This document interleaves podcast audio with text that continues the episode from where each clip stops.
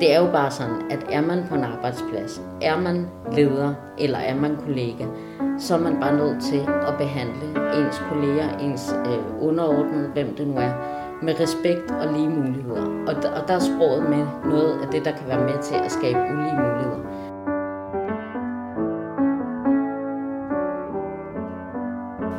Velkommen til podcasten Ligestilling Nu. Om strukturer, om køn, om mangfoldighed, om ansvar, om kvindekamp, om ligeværd, kønsroller, sundhed, feminisme, lønkamp, ligeløn, privilegier, sexisme. Ligestilling Nu. En podcast af Line Gæsø.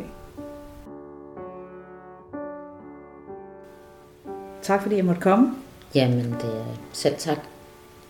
Vil du øh, præsentere dig selv? Sige lidt om, hvem du er?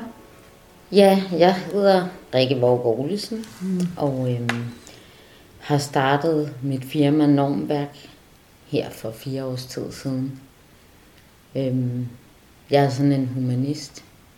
Jeg er uddannet fra Roskilde Universitet, og der har man jo nogle meget lange titler på fagene, så jeg har en baggrund i de to fag, der hedder pædagogik og uddannelsesstudier og kultur- og sprogmedstudier. Og, øhm, og, det, og det bruger jeg i virkeligheden rigtig meget i mit arbejde, men man kan sige, før jeg startede Normværk, så var jeg aktivist i rigtig mange år, og lavede meget frivilligt arbejde inden for ligestilling med køn og LGBT plus og så videre. Øhm. Og hvad er normværk? Hvad, hvad laver du der? Jamen, øhm, der laver jeg ligestilling. øh, jeg laver i virkeligheden nogle ret forskellige opgaver, øh, fordi jeg både rådgiver folk og giver sparring, og så laver jeg, det jeg laver mest af, det er workshops og læringsforløb for forskellige slags arbejdspladser. Men jeg laver også undersøgelser, jeg lavede blandt andet øh, nogle store undersøgelser for IT-fagforeningen Prosa. Ja. Øhm, og det hele handler sådan set om ligestilling på forskellige måder, mangfoldighed, inklusion. Ja. Det kønsopdelte arbejdsmarked, det starter i vuggestuen. Det er der ingen tvivl om. Men det er jo så vigtigt, hvad der sker op igennem folks liv. Og det, og det peger jo på, at det er altså ikke nok, at vi så, nu skal vi så efteruddanne vores pædagoger, vores lærere, vores øh, læger, sygeplejersker, socialrådgiver osv. Nej, det stopper ikke der. Altså, så er der alle de her øh, lærere, der arbejder på øh, tekniske skoler, eller et IT-universitet, eller så videre, så videre.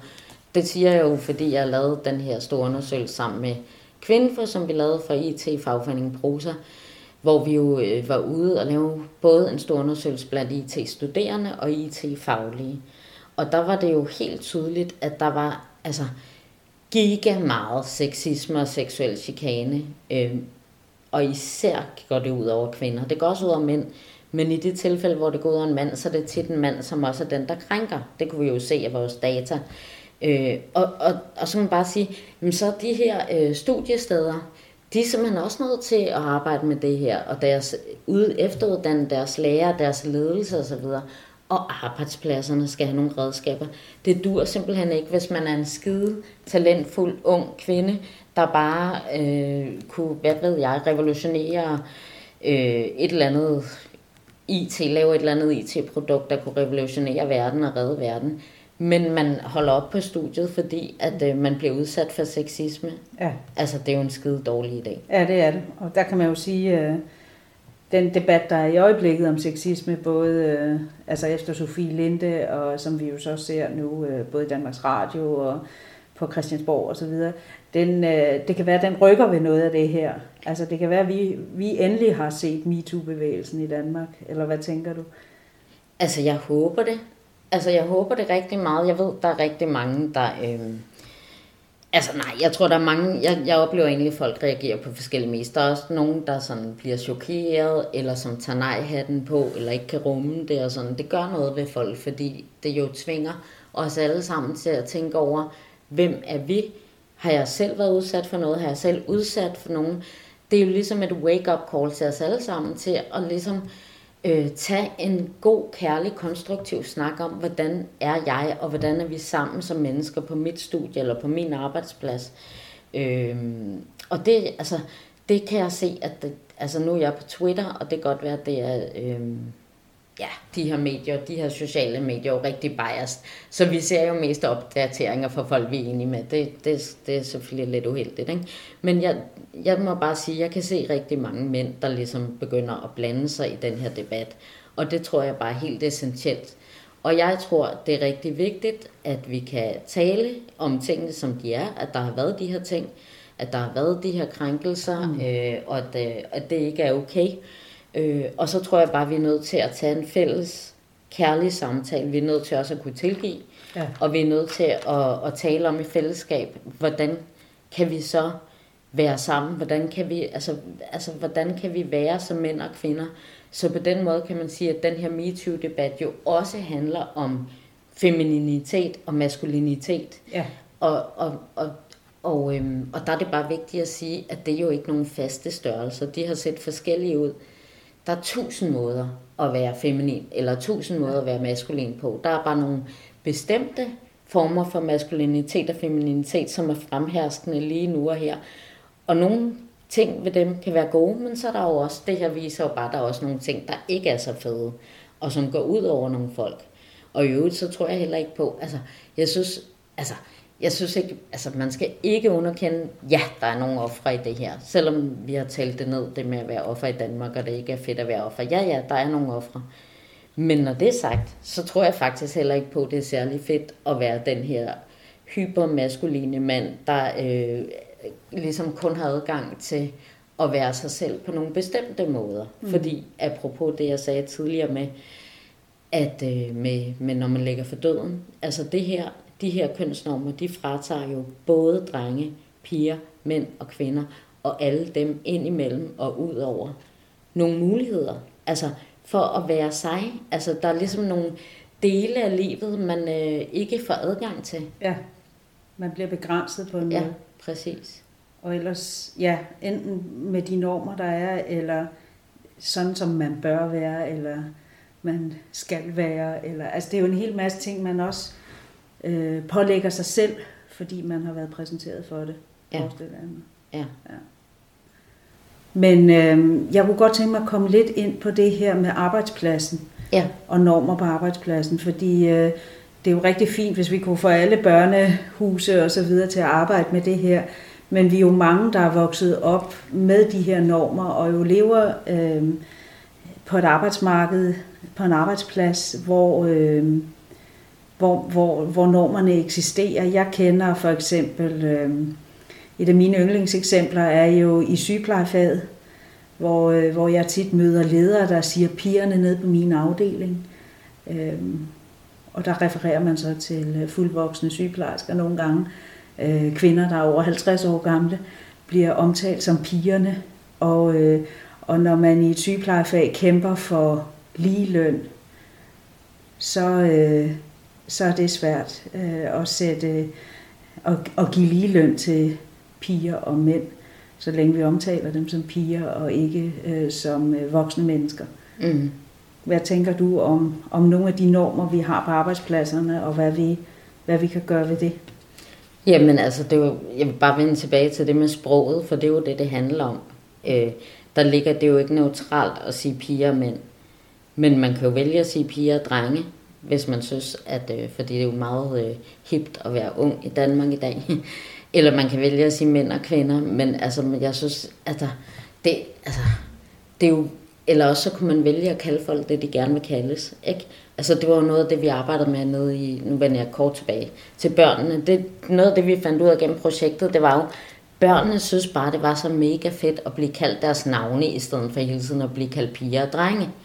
Altså, så, så det kunne også handle om respekt for, hvad vil folk gerne kaldes. Altså, ja. ude på en arbejdsplads. Fordi ja, der ligger der helt klart noget øh, nedvurdering i det der med, at øh, man ikke er helt lige så voksen som en pige.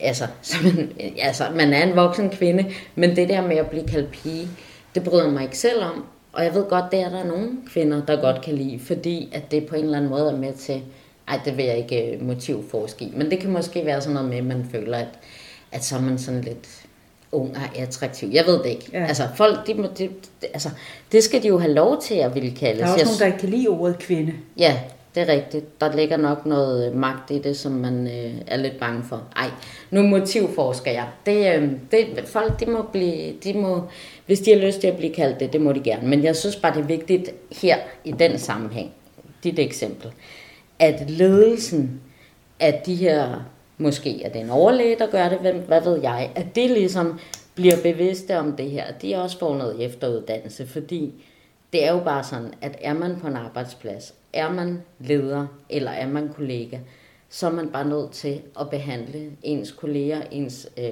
underordnede, hvem det nu er, med respekt og lige muligheder. Og, og der er sproget med noget af det, der kan være med til at skabe ulige muligheder. Men det begrænser sig jo ikke til sproget. Altså sproget, kan man sige, er jo med til at udtrykke de forestillinger, vi har. Det er jo med til at udtrykke de normer, der eksisterer. Øhm, og der kan man jo se, at sådan noget som uligeløn, altså den slags uligeløn, der handler om øhm, uligeløn mellem mænd og kvinder, den handler jo rigtig meget om de her bias, vi har. Altså det her med, at vi øh, alle sammen synes, at mænd er dygtigere, er mere kompetente, vi har lyst til at give dem mere i løn. Det er der lavet tonsvis af forskning i.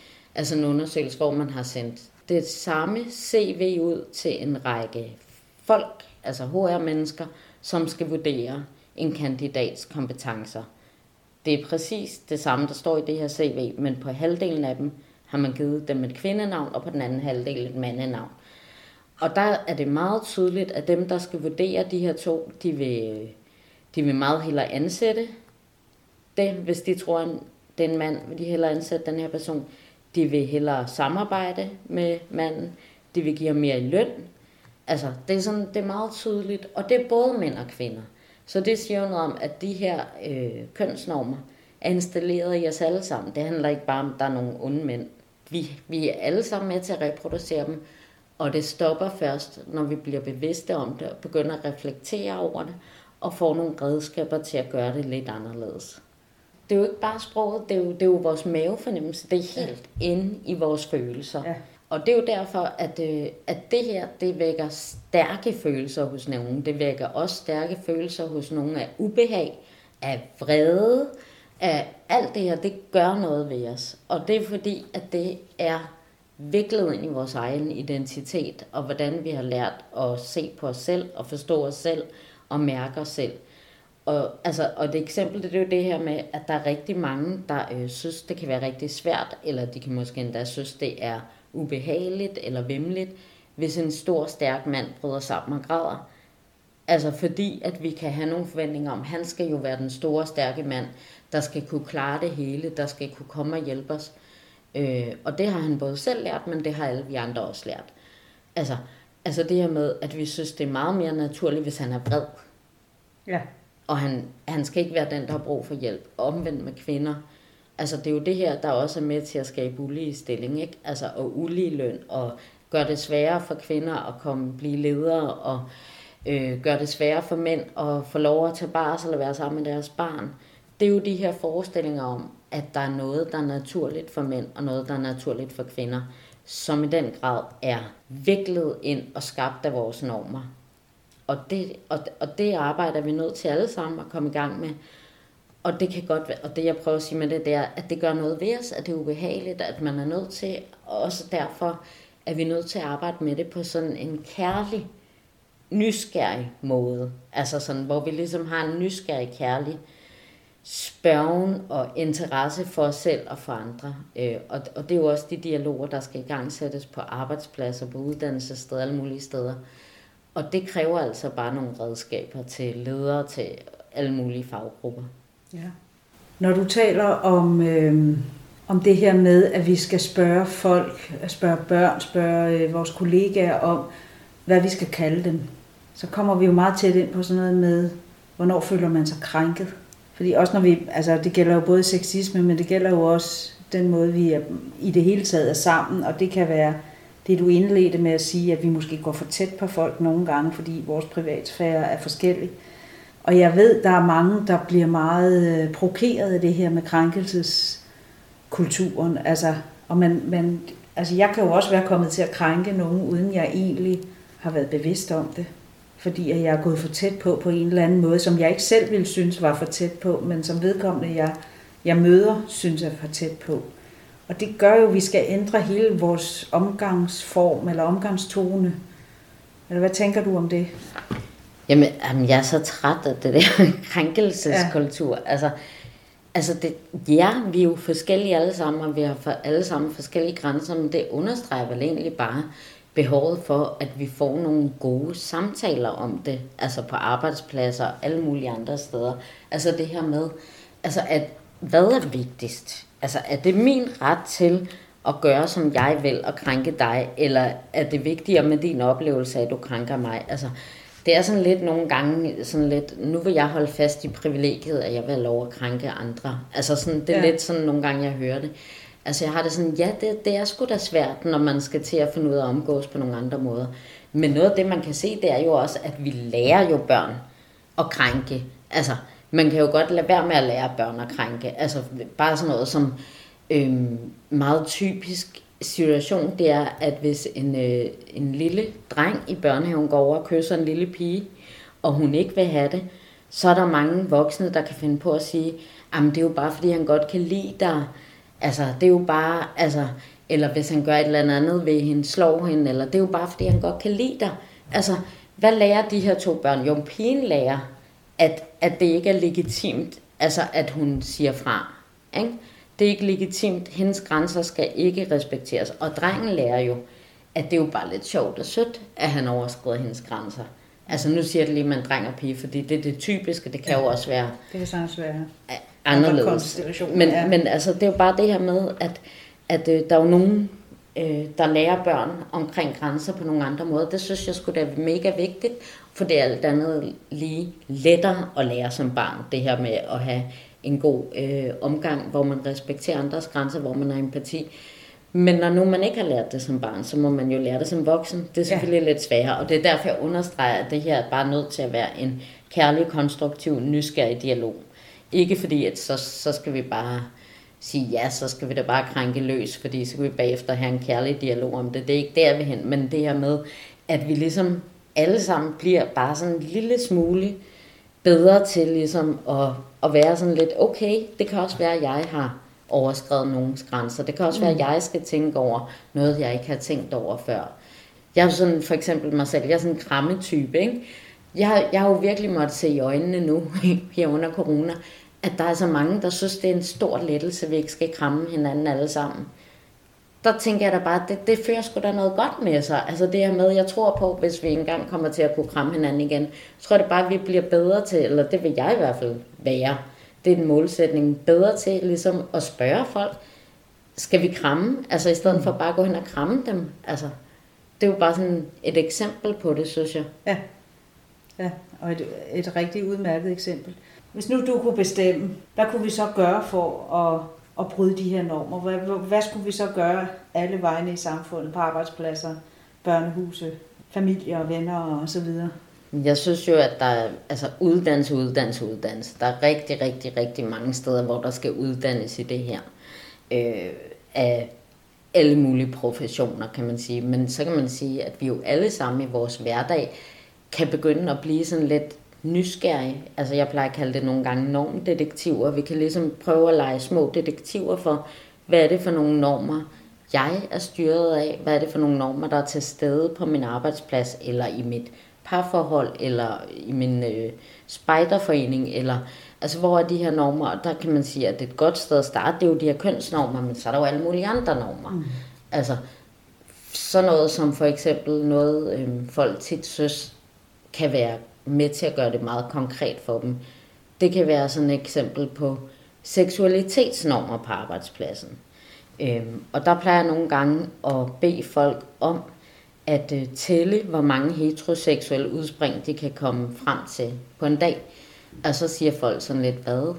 Agtigt heteroseksuel. Jamen, altså når heteroseksuelle springer ud, eller synliggør deres seksuelle orientering, det kan jo være gennem at refererer til deres modsatkønnede partner ved at have et billede på opslagstavlen af deres øh, modsatkønnede partner, børn, eller at man fortæller i frokostpausen, at man har været i Bilka med sin mand i weekenden, at man i sit CV øh, skriver om sit heteroseksuelle parforhold, og så videre. Eller at vi går ud fra vores kolleger heteroseksuelle, for eksempel. Ikke?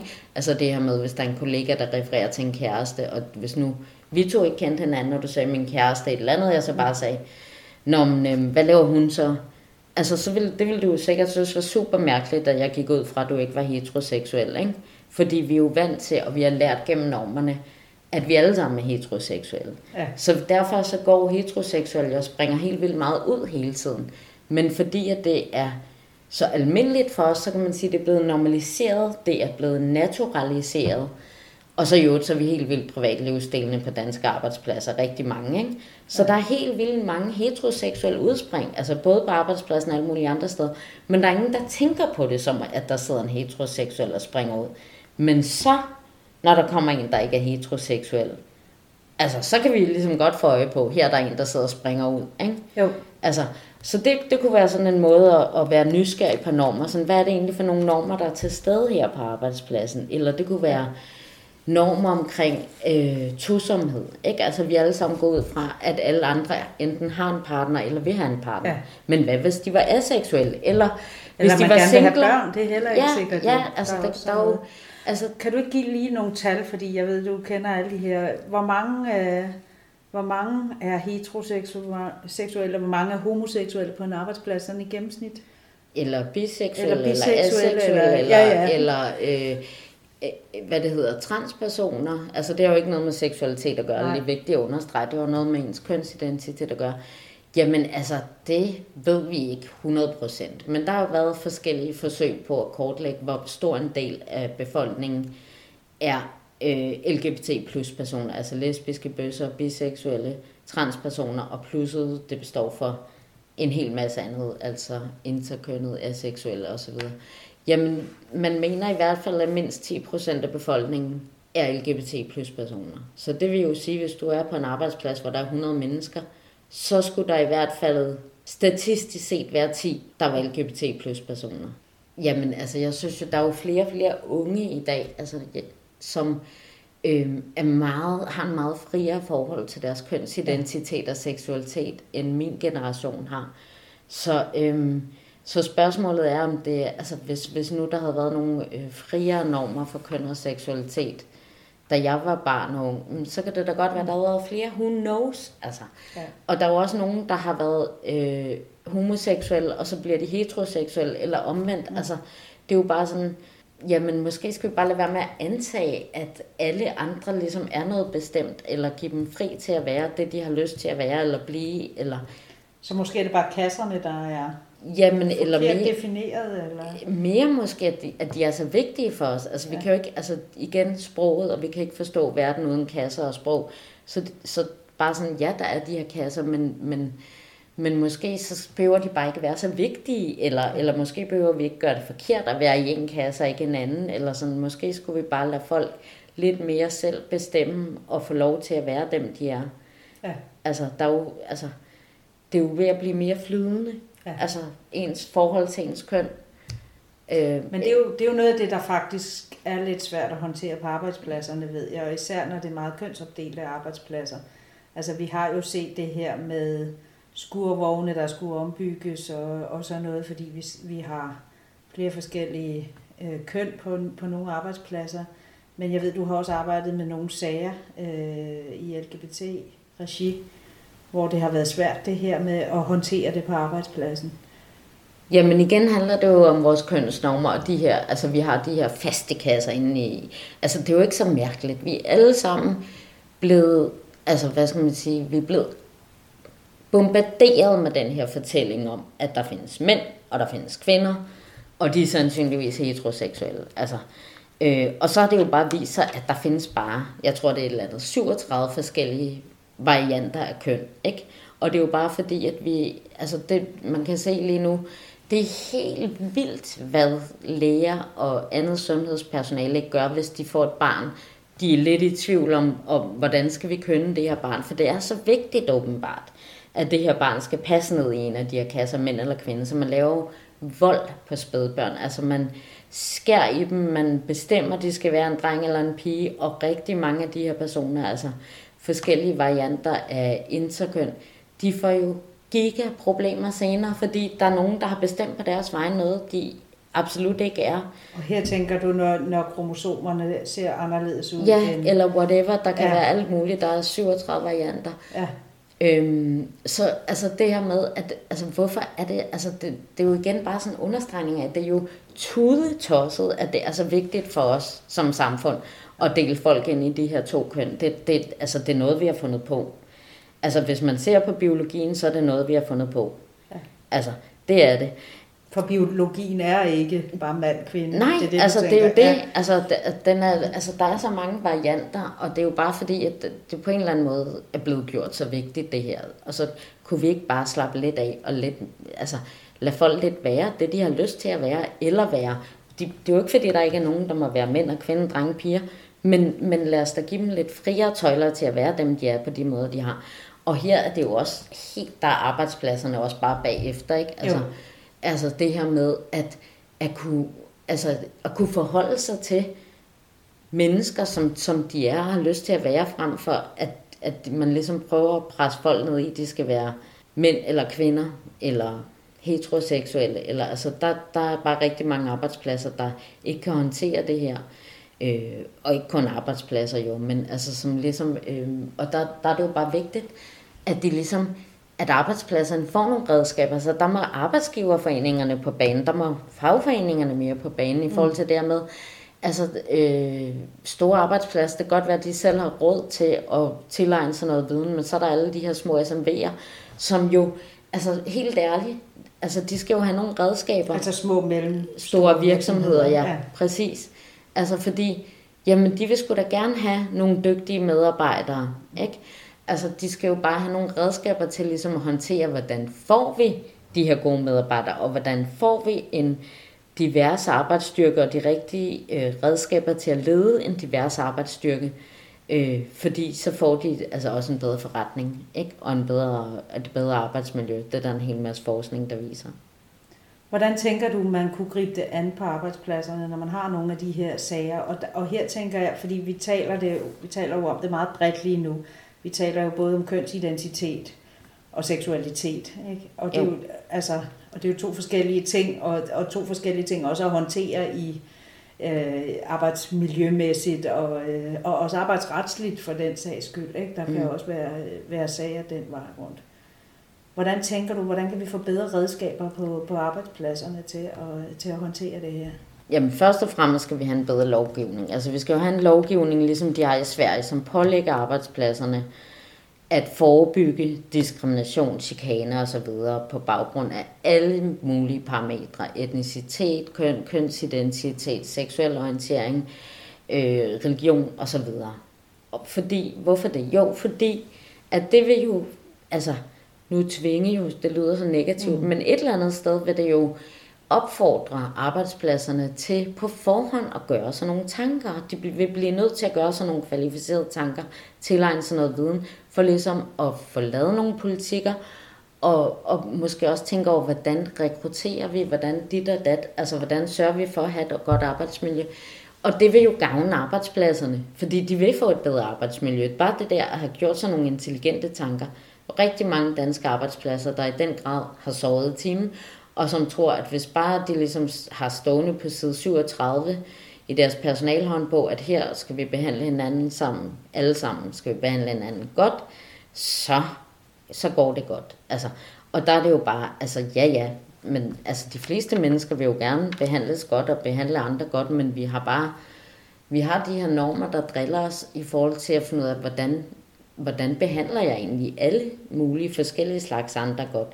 Altså, hvad er egentlig en, øh, en, en rar arbejdspladskultur for alle? Mm. Altså, og, og her tænker jeg, at der er et andet godt eksempel, det var, øh, det var en øh, konsulent fra Dansk Metal, der fortalte mig den her historie. Det var den her arbejdsplads, hvor der var sådan en lidt frisk, hård tone, øh, hvor at øh, den nyeste lærling, og nu skal vi jo tænke på, at der er mangel på lærepladser, så de her lærlinge, som rent når de er på en har fået en læreplads, så går de ikke frivilligt. Men den her unge lærling, der var kommet ind en dag, da han ikke havde været der så længe, så gik han ind på chefens kontor, så hamrede han sin værktøjskasse ned i bordet og sagde, jeg er færdig her, jeg gider ikke mere. Og chefen var vildt chokeret og sagde, hvad sker der og sådan noget. Og så havde de så en god samtale, hvor han fortalte den her unge lærling, at han, han orkede ikke den her hårde tone, hvor man hele tiden skulle være smart på hinandens bemærkninger og sådan noget. Altså han, øh, han blev stresset af det. Han, han gad det ikke. Øhm, og, og det førte så til, at chefen tog en samtale med alle de her 50 mennesker, der var ansat. Og det han jo fandt ud af, det var, at 95 procent af medarbejderne, de var faktisk rigtig trætte af den her tone. Der var, det var de her 5 procent, der synes det var sjovt, og som ligesom bare sådan lidt havde noget magt, og som ligesom fik lov at køre den her kultur. Chefen havde troet, at alle medarbejderne havde det godt. Ja. Ikke? Det er jo bare det der med, at man er faktisk ikke opmærksom på, at det har nogle... Øh, det har faktisk nogle konsekvenser. Selvfølgelig har det nogle konsekvenser, hvis alle ens medarbejdere synes, det er surt at skulle på arbejde, og mm. bliver stresset af det, og trætte, og altså... Så... Ja, altså jeg tænker, når jeg, det jeg kender til arbejdspladser, der har man jo rigtig mange værktøjer til at, øh, at, at arbejde med det her. Altså man har øh, ABV'en, ikke? arbejdspladsvurderinger, man har jo medarbejdertilfredshedsundersøgelse. Nogle steder har man også whistleblower-ordninger. Øh, man har alle mulige, og, og selvfølgelig har man arbejdstilsynet også, og så videre, øh, som jo så øh, er gået lidt øh, mere til yderlighederne.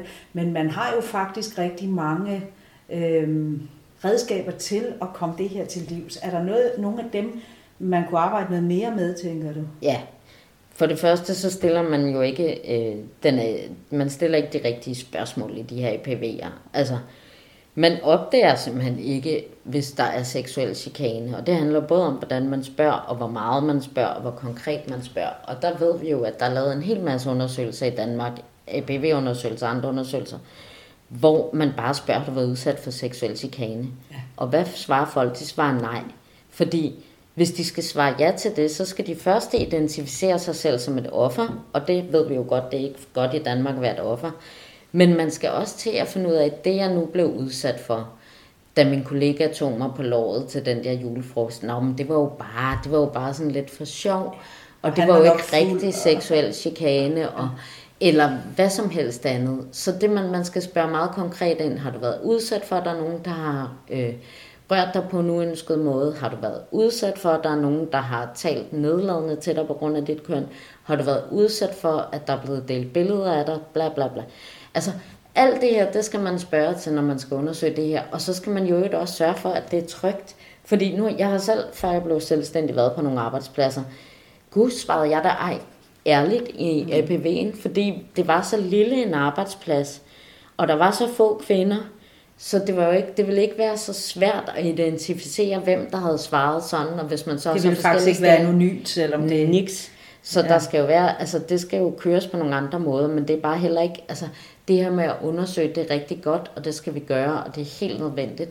Men det er altså også nødvendigt, at ledere, at arbejdsmiljørepræsentanter, tillidsrepræsentanter, øh, HR-folk, øh, mellemledere, alle de her folk, de skal jo uddannes i, hvordan skaber vi et godt arbejdsmiljø. Og der må man bare sige, Dansk Metal, de har så lavet et obligatorisk modul på deres øh, tillidsarbejdsmiljørepræsentant uddannelse i mangfoldighed, og det er tre timer. Og det er langt bedre end ingenting, men det er selvfølgelig ikke nok. Mm. Men det er bare sådan lidt, hvor bliver alle de andre fagforeninger af? Og hvor bliver arbejdsgiverforeningerne af? Altså, øhm, der er nogle af dem, der har lidt på deres hjemmeside, de har nogle brochurer og sådan noget, men de er simpelthen nødt til at gå dem ud og tilbyde noget træning til deres medlemsorganisationer og nogle gode redskaber, altså noget grundigt. Så det kommer tæt på arbejdspladsen? Ja, så, så ja. de rent faktisk, altså det er de sjældneste arbejdspladser, der gider at downloade den her øh, brochure om øh, mm. øh, LGBT plus ligestilling på arbejdspladsen, eller ja. øh, kønsligestilling, eller altså, fordi også hvis folk ikke tror, at de har et problem, og det har de, men der er bare mange, apropos den historie, jeg fortalte før, ja. der ikke ved, at de har et problem, og, men som heller ikke ved, hvor, hvor, hvor kæmpe gevinst de vil få arbejdsmiljø, arbejdsmiljømæssigt, innovationsmæssigt osv. osv hvis de får nogle af de her redskaber til at arbejde intelligent med mangfoldighed og ligestilling. Tror du også, øh, altså hvordan tænker du også med rekruttering? Vil det også kunne gavne det? Altså, øh, kan, man, kan man blive mere synlig den vej rundt? Jamen helt sikkert. Altså, man siger, hvis man er en stor arbejdsplads, så kan man med fordel anonymisere rekruttering. Altså, ja. det her med, man skal, vi ved, at, at vi er biased, at vi har de her bias inde i hjernen. Både på køn og, og på alt muligt andet. Ja. Så hvis vi ikke, når vi læser en ansøgning og et CV, eller i hvert fald, jeg synes, nej ikke en ansøgning, det skal ikke være frit at skrive ansøgning. Man skal gøre det på nogle anonyme måder med CV'er og så videre, nogle bestemte ting, man skal svare på. Øhm, og så skal vi ikke kunne se billeder af folk, vi skal ikke have deres navn, vi skal ikke have deres køn, vi skal ikke have deres alt muligt det her. Fordi, Etnicitet ja, og sådan noget. Præcis. Det er vel også sådan nogle altså, ting. Det gør, at vi får nogle øh, bedre kandidater. Og så skal vi, altså rigtig meget rekruttering i Danmark, det foregår på sådan noget mavefornemmelse.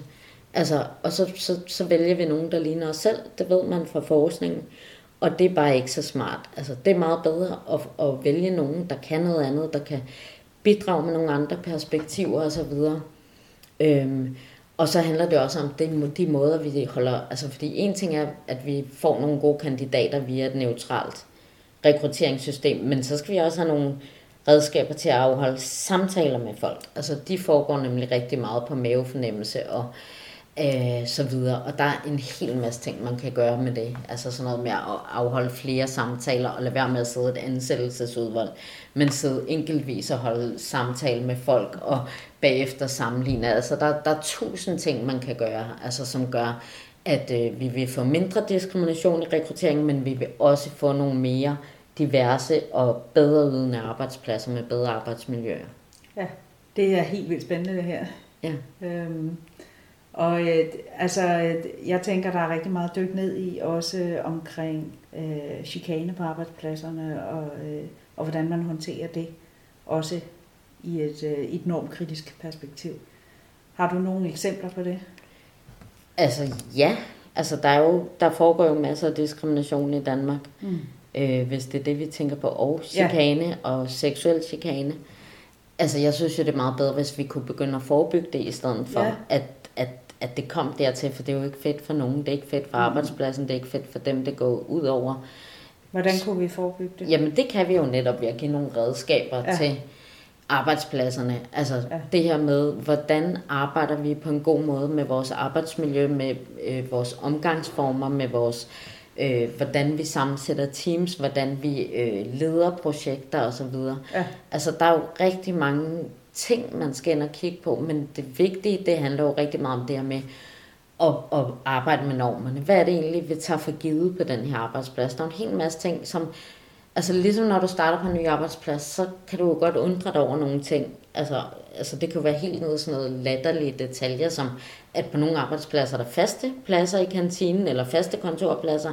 Andre steder er det det ikke. Altså, og det lægger man mærke til, når man er ny, og så bliver man en del af arbejdspladsen og begynder ikke at stille spørgsmålstegn. Eller, eller man finder ud af, at øh, selvom der er noget, der ikke er godt, så skal man ikke stille spørgsmålstegn, hvis der er nogle uheldige ledere eller toner på arbejdspladsen. Altså, der er det jo bare så vigtigt i arbejdspladser. De får de her redskaber til at arbejde med deres normer. Altså både identificere, hvad det er for nogle normer, de har, øh, og hvor at, at de er uhensigtsmæssige i forhold til at skabe chikane, diskrimination, og anden forskelsbehandling. Og der er man altså også nødt til at kigge på magt. Rikke, du har lige vundet en pris af Rainbow Awarden for, øh, for din virksomhed Normværk. Ja, det er rigtigt. Normværk vandt erhvervsprisen til øh, Rainbow Awards her i september.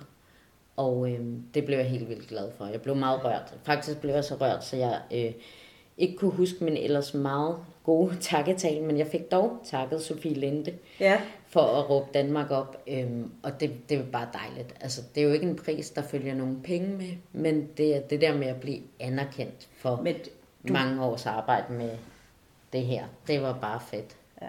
Og du var op imod øh, jo nogle store øh, virksomheder, Netto ja. og der var en virksomhed Ikea. her, og Ikea, ja. Ja. Så det er jo rigtig flot, at, øh, at Normværk har vundet det, og at du har vundet det. Ja, det havde jeg ikke regnet med. Nej. Altså, det havde jeg ikke, når jeg var op mod så store virksomheder. Men ja. det var bare, det var virkelig skønt. Så ja, det, tillykke. Tusind tak. Men tusind tak, fordi jeg måtte komme og tale med dig i dag. Det, det har været rigtig spændende. Øh, og jeg ved, du har meget mere på hjertet, og jeg ønsker dig held og lykke med, øh, med Nordbjerg. Tak, og tak fordi du sætter fokus på det her. Tak for det. Ligestilling nu.